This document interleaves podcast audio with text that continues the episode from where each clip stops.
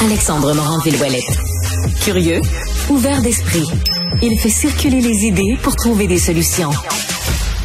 Jusqu'ici, près de 14 millions d'hectares de forêt ont brûlé au Canada en 2023. On est au mois d'août. Bien évidemment, il reste encore plusieurs mois à l'année qui sont bah, généralement plus froids, moins de feux de forêt, mais quand même, c'est déjà des records qui sont pulvérisés. Et la question qui revenait constamment, c'est bon, est-ce que c'est un événement complètement normal? Est-ce que c'est des données aberrantes? Ou on est ben, vraiment dans une tendance causée par les changements climatiques? comme on pouvait s'y attendre? Il y a des gens qui sont toujours sceptiques de tout ça, mais une équipe de scientifiques s'est penchée sur la question. Avec nous pour en parler, Yann Boulanger, chercheur en écologie forestière à Ressources naturelles Canada. Il faisait partie de ces 17 chercheurs qui se sont penchés sur la question du côté du World Weather Attribution. Bonjour, Monsieur Boulanger. Bonjour. Expliquez-nous un tout petit peu euh, comment vous êtes parvenu à, à conclure que c'est bel et bien les changements climatiques qui, qui augmentent l'intensité de notre saison de feu de forêt? Ben en fait, vous l'avez mentionné, hein, on se doutait là, que les changements climatiques avaient vraiment un impact sur euh, les événements euh, qui se sont produits cet été.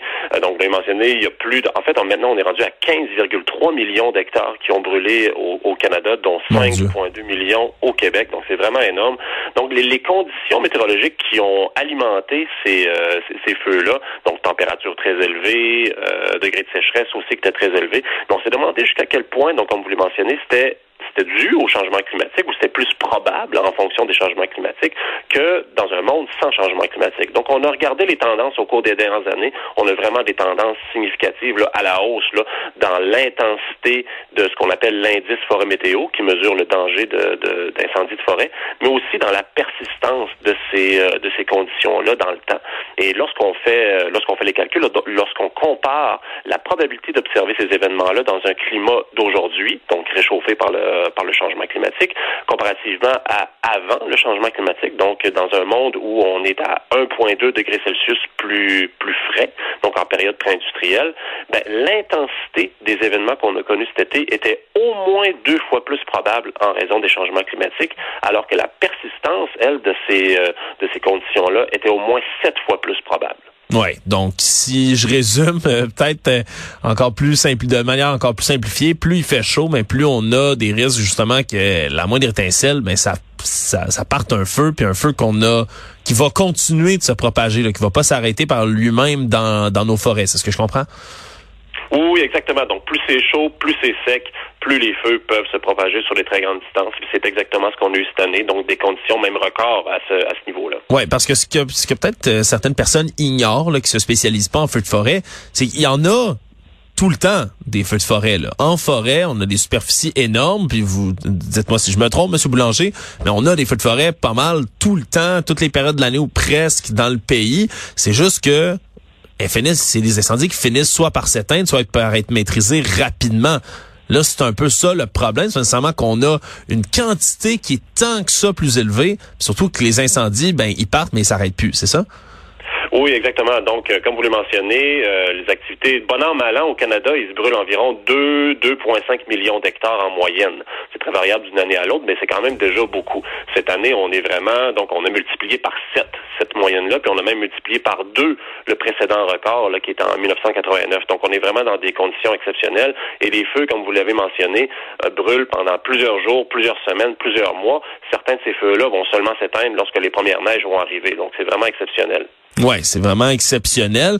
Vous vous intéressiez pas particulièrement non plus aux causes, ce qui a, ce qui partait les incendies, mais règle générale, euh, une des raisons qui revient souvent, ben, c'est soit l'activité humaine, soit naturelle. La foudre qui a joué un rôle encore une fois euh, cette année là-dedans? Oui, très important. La foudre, a, entre autres au Québec, a été responsable de, l'allumage de plusieurs, plusieurs incendies. D'ailleurs, la, plupart des incendies qui ont été allumés le 1er juin et qui se sont poursuivis pendant plusieurs semaines dans le nord-ouest de, la province euh, ont été alimentés, euh, ont, débuté en raison de la foudre. Mais en fait, peu importe la source de, d'allumage, ce qui est vraiment important de comprendre, c'est que si ça n'avait pas été des conditions météorologiques très sèches, très chaudes, ben, on n'aurait pas eu ces, ces feux-là qui, qui se seraient répandus, se propager sur des, des très, très grandes superficies. Ouais, puis de ce qu'on comprend aussi, il y a eu des températures super chaudes, anormalement chaudes dans des régions plus nordiques aussi, de, de, ce que je comprends. on a vu dans le nord québécois, proche des communautés Inuit, entre autres, mais des températures absolument record et inhabituel. Ça aussi, j'imagine, ça doit, ça doit faire brûler ou du moins favoriser le brûlement de régions qui habituellement, quand il fait plus froid, sont moins susceptibles à tout ça. Oui, absolument. Bien que euh, dans le sud du Québec, notamment ici à Québec, on est connu un été un peu merdique, là, justement parce qu'il pleuvait vraiment beaucoup et c'était un petit peu plus frais. Dans le dans le nord de la province, c'était beaucoup, beaucoup, beaucoup plus sec. Plusieurs régions ont enregistré des déficits de précipitation énormes, là, de plus de 60 60-70% dans certains cas. Les températures étaient très élevées. Toutes les conditions, dans le fond, étaient réunies pour euh, pour, pour avoir des, des conditions très explosives au niveau euh, des, des feux de forêt parce que la végétation excessivement sèche, même très, très au nord. On a eu des feux très sévères, très intenses, euh, tout juste au sud de Coudjouac. Donc, euh, c'est pas des choses qui arrivent très, très souvent.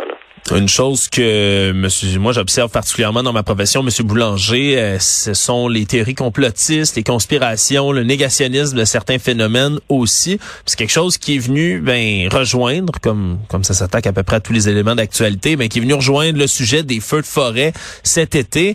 Des gens même j'hésite à dire un politicien, je veux dire M. Maxime Bernier du Parti populaire du Canada, qui a repris des théories complotistes comme quoi c'était le gouvernement qui allumait les feux de forêt eux-mêmes volontairement pour plonger les gens dans la misère, puis pour s'assurer de contrôler un peu plus la population. Je sais que votre étude, c'était pas spécifiquement sur les causes de tout ça, mais est-ce que vous pouvez invalider le fait que le gouvernement parle lui-même des, des feux de forêt comme ça? comment, comment je pourrais bien vous dire ça? Hein? euh, ben, non, évidemment, nos études sont, sont, là pour justement de manière scientifique, de manière factuelle, euh, démontrer justement que les que, que, les feux, ben, premièrement, des, feux qui, euh, qui, qui partent en même temps, je dire, qui, euh, qui se propagent de façon très explosive, c'est veux dire, ça, arrive d'autres années aussi. C'est juste que cette année, la probabilité d'observer un événement comme ça en raison des changements climatiques est beaucoup plus importante. Donc, euh, c'est l'importance, dans le fond, d'une étude comme ça qui vient justement mettre une, estimation sur le, degré, dans le fond, de participation euh, de, des changements climatiques dans, un événement, dans le fond, qui a touché plusieurs personnes. Vous l'avez mentionné, plusieurs communautés ont été affectées, plusieurs infrastructures ont été affectées. Donc, pour les gens, c'est très important de, de, savoir jusqu'à quel point nous-mêmes, nous sommes responsables dans une certaine mesure que ces événements-là se produisent plus souvent et qui vont d'ailleurs se produire euh, encore plus souvent dans, le futur si euh, le, climat continue de se réchauffer et de fournir des, conditions très propices au développement des incendies. Oui, en gros, si je peux bien résumer euh, en une phrase, c'est nous qui sommes responsables ultimement ben, de l'incidence puis de la violence de ces feux de forêt-là, mais pas parce que nos méchants gouvernements les allument à coups de lance-flammes. C'est juste parce qu'on prend mal soin de notre planète en ce moment, puis ça finit par nous revenir d'en face. Monsieur Yann Boulanger, vous êtes chercheur en écologie forestière à Ressources naturelles Canada. Merci d'avoir démystifié tout ça pour nous. Ça m'a fait plaisir. Au revoir.